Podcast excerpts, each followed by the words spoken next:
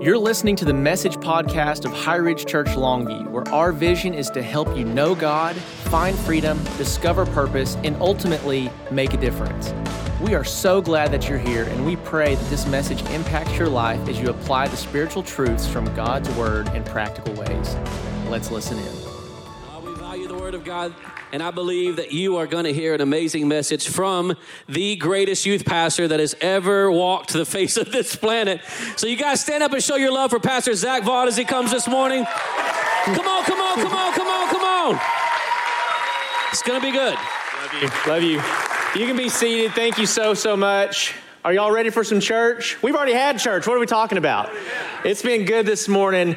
Uh, if you will, be so kind to go ahead and turn your Bible. We're going to start in Galatians chapter 5, verse 16. And so that's toward the end of the Bible. Uh, it's in between 2 Corinthians and Ephesians, for those of you trying to find it. And so, for those of you that don't know who I am, I'm the annoying guy on the announcement video every week.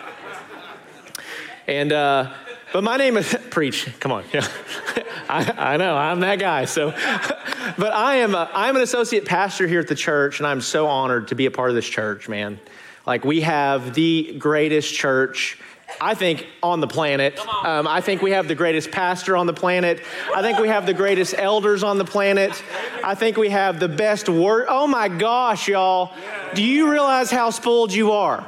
How good is our worship? Like, how good is our church? Like, we have the best dream team on the planet. Those of you that serve faithfully every single Sunday, that serve in our children's ministry, that make the coffee, that open the doors, that lead you to your seat, we have the best teams ever at this church. And it's, and it's because of people. It's not because of the person that's with the microphone. It's because of everybody that, that sacrifices and gives back into this church. And I'm just, you know, I don't know if you guys have noticed, but God has put his favor on this church.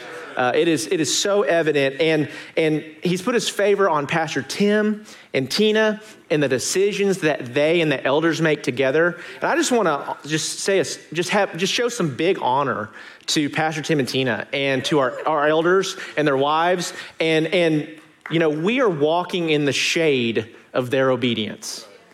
Like we're walking in the blessing of the Lord because of their ability to hear God and be obedient even when everything, even when culture or other churches would say, no, no, no, this is what you need to do, they don't do that. They hear from God and they make decisions on your behalf because of what God's saying. And I'm just, man, I'm so thankful for that. So thank you so much. And so, um, all right, we're going to get started today. Where are all my country music fans?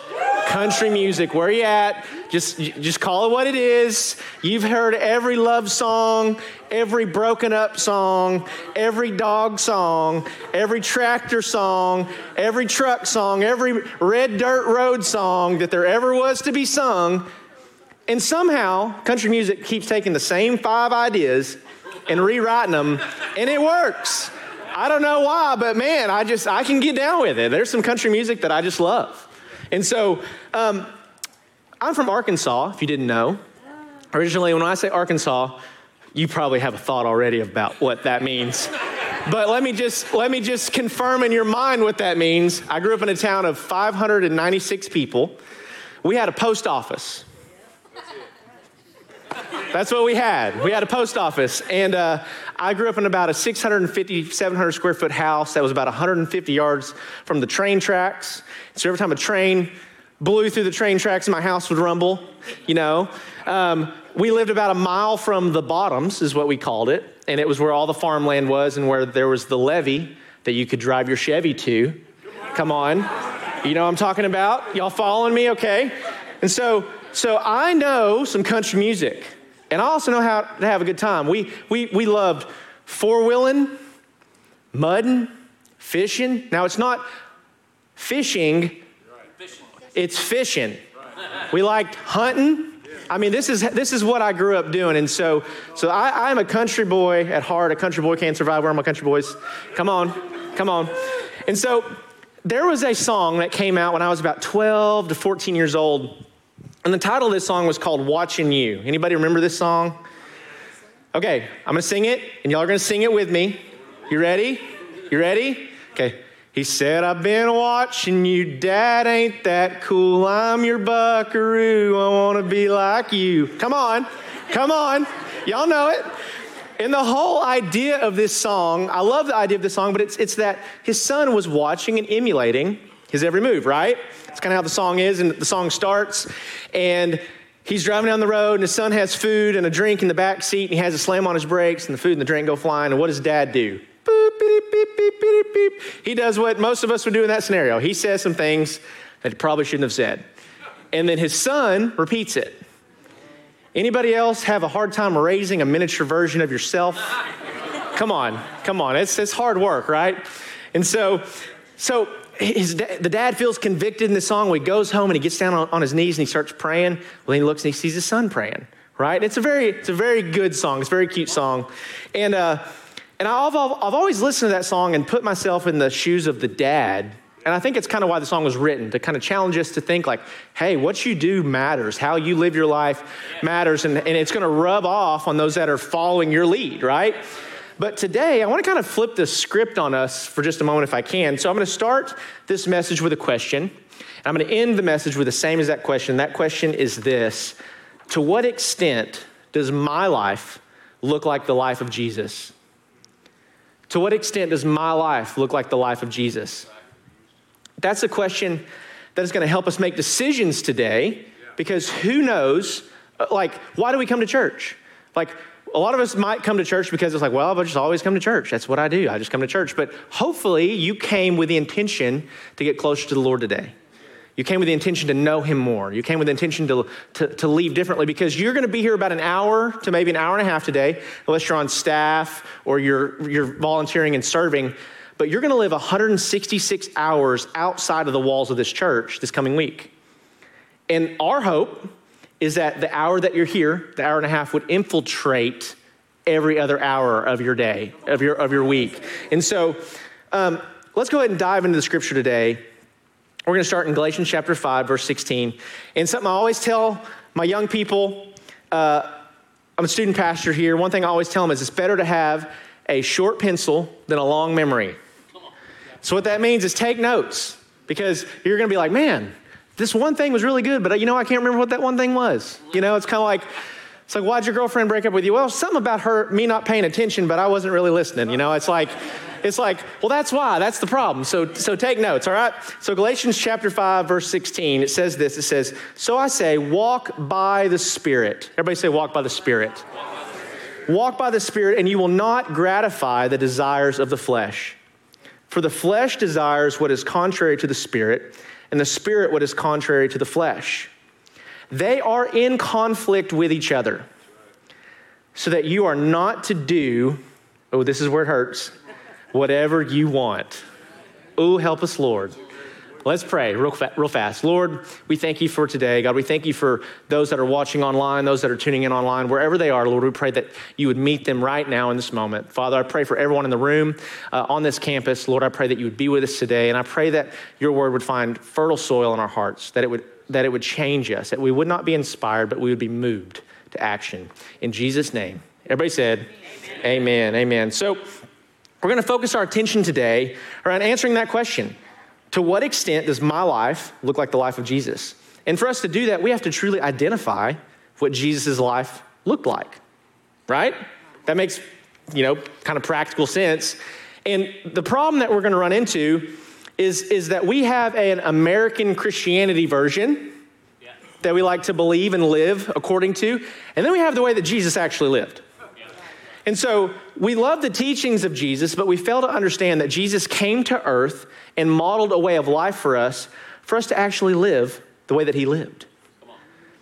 And so we have a very bad habit of, of really, we love the teachings of Jesus, we love what he has to say, but man, when it comes to actually living it, there's a giant disconnect, right? And so, uh, you know, I'm, it was funny, I've, I've read this passage several times, but it really stood out to me as I was prepping uh, this week for, for this message, but it's 1 John chapter 2, verse 6, and it says this Whoever claims to live in him, that's me. If you're a Christ follower, that's, that's you. Whoever claims to live in him must live as Jesus did. So here's the question What if our prayers, our priorities, and our purposes matched that of Jesus while he was on the earth?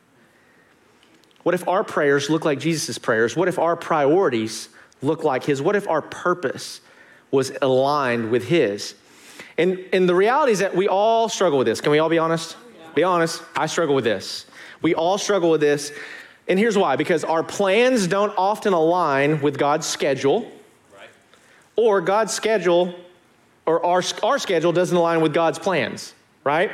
So there's usually this discrepancy between what God wants to do and what I really want to do, right? And so if we're, if we're going to value what Jesus valued, then something has got to give. And I hate to break it to you, but it's not going to be God. It ain't going to be His plans. It ain't going to be His schedule for you. It's, it's we're going to have to, to reshape our prayers, our priorities, and our purposes to align with what He wants to do. So that means that it has to be us. We're the ones that today, my hope is that we would all make a change. And, and, and the, the reality is, whether you're a baby Christian, you got saved 10 minutes ago, or you've been doing this thing for years, we all have so much room to grow. That's the thing I love about the Lord is that there's always deeper depths with the Lord. There's always higher heights. No matter where you are, no matter how much you you, you feel like you know God or, or have encountered God, there's always more God. He's endless, He's boundless. And so I want us to identify today why our lives don't look as much like Jesus's as we as they should, and then ultimately what we can do about it to change. And so let's let's be honest. Let's be honest. We have room to grow. Yes. Let's acknowledge that.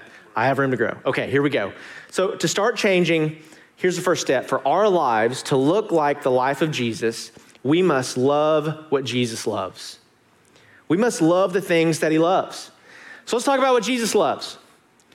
He probably loves hummus. He's probably a pita chip and hummus guy. Where are, my, where are my hummus people at? They're probably the most healthy people in the whole place. Yeah. So he's probably a hummus guy. He, he likes fish and campfires. I mean, he's basically a redneck like us, like all of us country music people. Like he he likes uh, probably has some like finely knit sandals. Where are all my shoe people at? Like you got like you got 40 pairs of shoes in the closet, right? I know that he loved his mama. Anybody love their mama? Man, I love my mama so much. She's the best. I would not be on this platform today if it weren't, weren't for her. I love her so much. But, but that, a lot of that stuff is, is speculation. That's fair. Except the mama thing.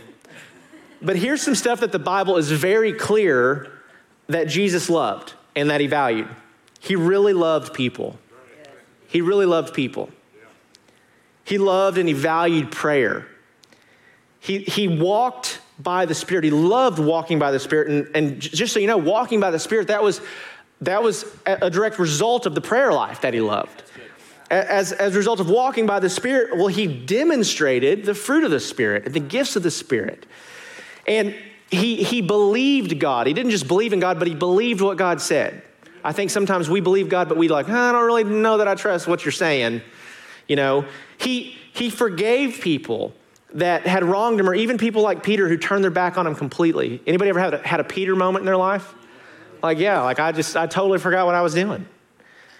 And ultimately, Jesus loved people.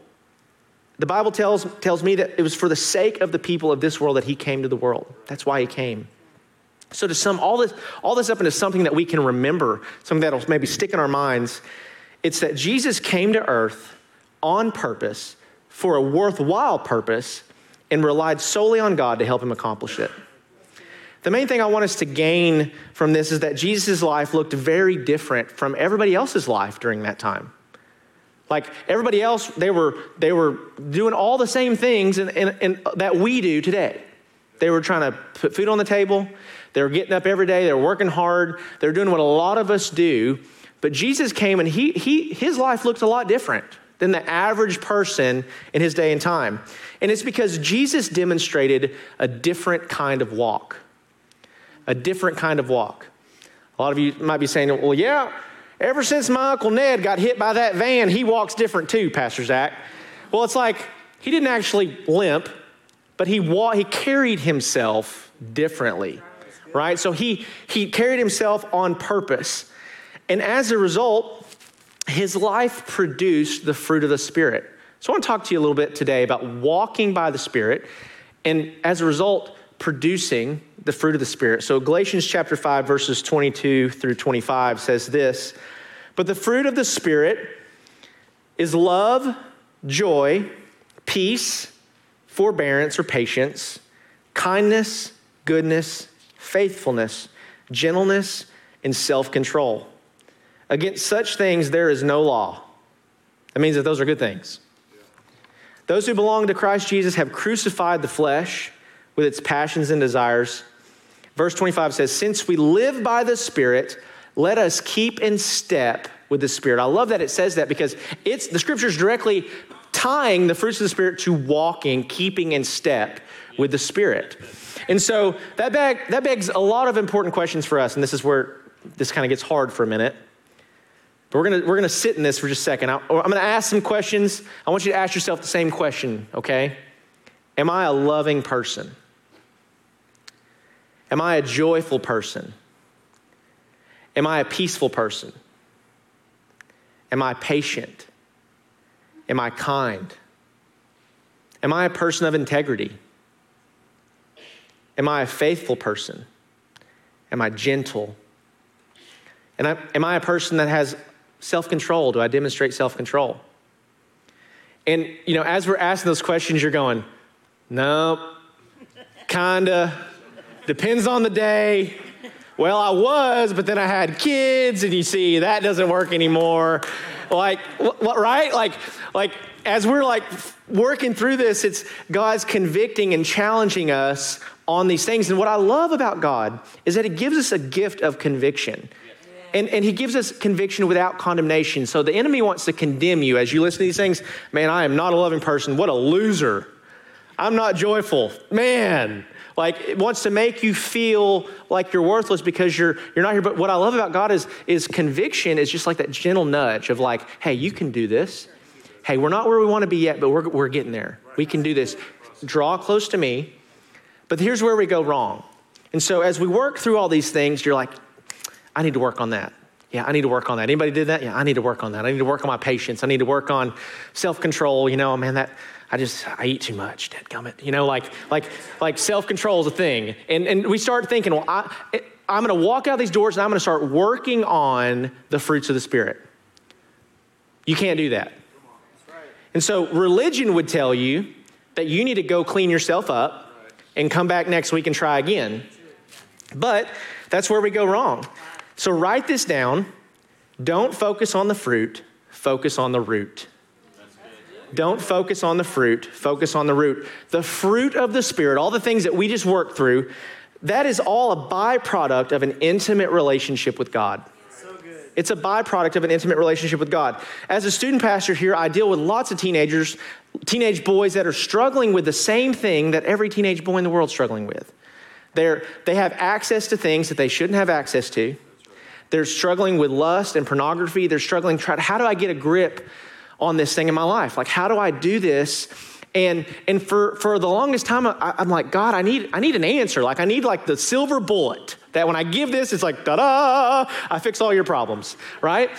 And it's, it doesn't exist, unfortunately, but the, the thing that I've, that I've, that I've found close that works the best better than anything else is that you have to have something in your hand that is so valuable that you would have to trade it to give in to those things.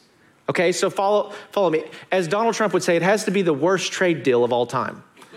like, like, because if you have a fruitful, vibrant, alive, living relationship with the God of heaven and earth that speaks to you every single day, and you have to trade that in to look at pornography, if you have to trade that in to give into that temptation, if you have to trade that in, nah, man, I'm good. Like that's worth more to me. But where we go wrong is we don't focus on the root. We try to, we try to just willpower ourselves to freedom. My friend, you are not good enough. I am not good enough. We cannot do that. And so, what we have to do is we have to go back to the root, and the root is just know me more. It's just know God more, know me more intimately. And the answer is always how deep and wide is my relationship with God the Father? And here's the deal Jesus' relationship with God was everything to him. Everything. You know, Jesus walked around during that time and he was the most popular guy in that town. Wherever, whatever town he was in, he was the most popular guy. It'd be like Michael Jordan walking in here. You're not listening to me anymore. What, is, what does Michael Jordan got to say? Right? Like the most popular guy everywhere that he went. And if, and, and if I try to put myself in his shoes, I, my head would have been this big. I wouldn't have been able to walk through any door frames, right? So, and, but what Jesus was able to do is, is it says often in the Bible that he withdrew from the crowd and went back to prayer. Like he understood that the source of all good things that come out of me comes from my relationship with an intimate father. And so, so that leads us to our second thought today. And if we want our life to look like that of Jesus, we must hate what Jesus hates. Unfortunately, the world knows the church by what they hate. And so this is kind of a, a, tricky, a, tricky, a tricky topic to navigate, but Jesus was very clear about what he loved, but he's also very clear about what he hated. And oftentimes, what we hate is everybody else's sin. We hate how that group of people is doing that, and that doesn't honor the Bible, even though they don't know anything about the Bible. Like, we want to point out all the imperfections in everybody else's uh, life. And so, what does Jesus really hate? Like, he, he doesn't like sin. Like, let's just say that. But honestly, he was not hard on sinners. He was hard on religious people that made it hard for sinners to get to know God. That infuriated him. And so he hated seeing people choose things of the world, things that were temporary, over things that, that would last for eternity. That, I think that broke his heart. He hated sin and he hated pride. So here's a question for you, and I'll just be honest when I say this question. It, when, I, when God gave this to me, when I was praying this message, it, it convicted me. When was the last time that we hated our own sin as much as we hate the sin of our neighbor? When was the last time that we looked at our, we were able to lay down our own pride long enough to look at ourselves and say, man, there's some things that got to change. There's some things that seriously have to change because we love, you know, we, we get our feelings hurt by our neighbor. We, we love gossiping about the sins of our neighbor, or we, we love ridiculing people that maybe have made some poor decisions in their life. But when was the last time that we applied that same amount of, of scrutiny to our own decisions, to our own life? Because if we truly love what Jesus loves and we hated what Jesus, or, and we hated what Jesus hates, we would hate our own sin. We would be put off by, by our own prideful attitude. We would run from gossip and slander. We would set aside any thoughts that we might be better than somebody else. And we would, here's the thing is as you do all that stuff, it gets really clear what's important. And that is living my life the way that Jesus lived it and sharing the good news of Jesus every day. We'd be able to draw really distinct lines between our love for money and what God has for us, our love for possessions, our love for, for getting things done or achieving a status or becoming somebody. And there's a really sad story in the Bible, and, and I'm going to share it with you real quick because it's sad, and that's why I'm going to keep it quick. But it's in Mark chapter 10, and it's the story of uh, this young man. He comes to Jesus and he says, Jesus, what do I got to do to follow you? And Jesus says, Okay, well, you got to keep these, this commandment and this commandment and this commandment. And he goes, Awesome. I actually have done that ever since I was a young boy. And the Bible tells us that in verse 21, it says this, and it's really unique that it says this. It says, Jesus looked at him and loved him. And then said probably one of the hardest things Jesus has ever said. He said, One thing you lack. He said, Go sell everything you have and give it to the poor, and you'll have treasure in heaven. Then come follow me. At this, the man's face fell and he went away sad. The Bible says that's because he had great wealth. And so Jesus looked at him and loved him, and he recognized that there was still something in his life that sat on the throne of his heart that he wasn't willing to dethrone. And so that is the question that I want to pose to you today. How often do we do the same exact thing? Whether it be the love of money or a certain appearance or status that we're trying to uphold. Or maybe it's a certain group of friends that we're afraid to truly love Jesus around because of their opinions. You know, maybe, maybe you're here today and you, you got saved not that long ago. Or maybe you decided to start living your life for Christ not that long ago. And it's, can we just be honest? When you have set your life up a certain way and you have these friends and we do these things on Friday and Saturday night and we go to these events and we do these sorts of things, it's hard when God starts calling you into a different lifestyle to truly leave it. It's hard. Like, can we just call it what it is? Like, like it's challenging because you have all these voices and this is what you've always known. But I'm here to just remind you that you have a community that's here for you, that believes in you, that God wants the best for you, and you know what it is. You know what it is. But you keep going back to the old way of life because it's hard to leave. It's hard. And so, so what is the thing that sits on the throne of your heart that you need to move so that Jesus can have his rightful throne? And so ultimately, our lives on earth, for our lives on earth to look like Jesus' life on earth, number one, we gotta love what he loves, we gotta hate what he hates, but then we must do what Jesus did. We must do what he did. And this comes back to how did he live his life? What did he do when he woke up? What did he do in the middle of his day? Where did he go? What was important to him? What did he, what did he value? And so back to 1 John 2 6, it says this Whoever claims to live in him, that's you and me, must live as Jesus did. So I want to make my message today very easy to digest. Anybody like digestible messages? Like the worst thing in the world is a really spiritual message that you can do nothing with. Like, so, so that's one thing I love about Pastor Tim and how he shares the word is he always give you practical steps. And so I want to follow in his footsteps and do the same thing.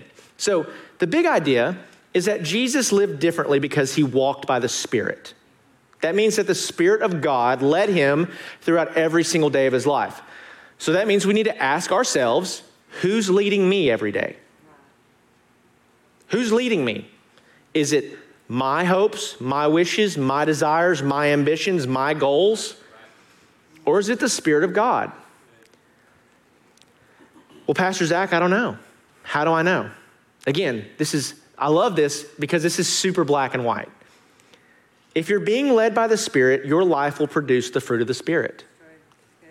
You can look at the fruit and tell if the tree is healthy. You'll know the tree by the fruit that it produces. But again, we say this, and I don't want you to leave this place and say, I'm going to go work on that. What I want you to say is, I'm going to, I'm to know God more. Because the more that I know Him, the more that I understand His heart, the more that, that I will start to inwardly change and produce actual fruit as the Bible defines it. So, how do we do that? We do what Jesus did to get what Jesus got. So, here are three practical things I'm going to give you as we wrap up today these were daily practices that Jesus had that we can implement into our lives right now. Number one is prayer. Yeah, Zach, I know. Every time I go to church, you, y'all tell me to pray. I'm like, okay, well, it's because it works, right? And so, the, and the thing about this that I want to just say is if you're here and you're like, I don't pray at all, just start praying. Just start praying. Pray about anything. Just start praying. Start communicating with God. You got to open up that communication channel Start, start communicating with God. But the thing I love about Jesus was it wasn't just that he prayed, but it was the direction of his prayers. And so here's a really challenging question for you. If God answered all of your prayers tomorrow, would anybody else's life change other than yours? Woo! Dang. Yeah. It's like, so I got all these things I want, but what about my friends and my family? and the lady down the road that I know is struggling? And, and, the, and, the, and what about the people that God is, the community that God's put me in? Right? And so our goal is if you're not praying at all, start praying and be selfish. Like, God, hey, my job sucks. Help me find a new job, right? Like, be selfish. But then our goal, our ultimate goal is our prayers to start looking like the prayers of Jesus, which they were selfless prayers. They were focused on the will of the Father. Right before he goes to the cross, what's he say? Lord, Take this cup from me. I don't want to do this, but not my will, your will be done. And so the second thing that Jesus implemented into his life that we must implement is margin. Margin.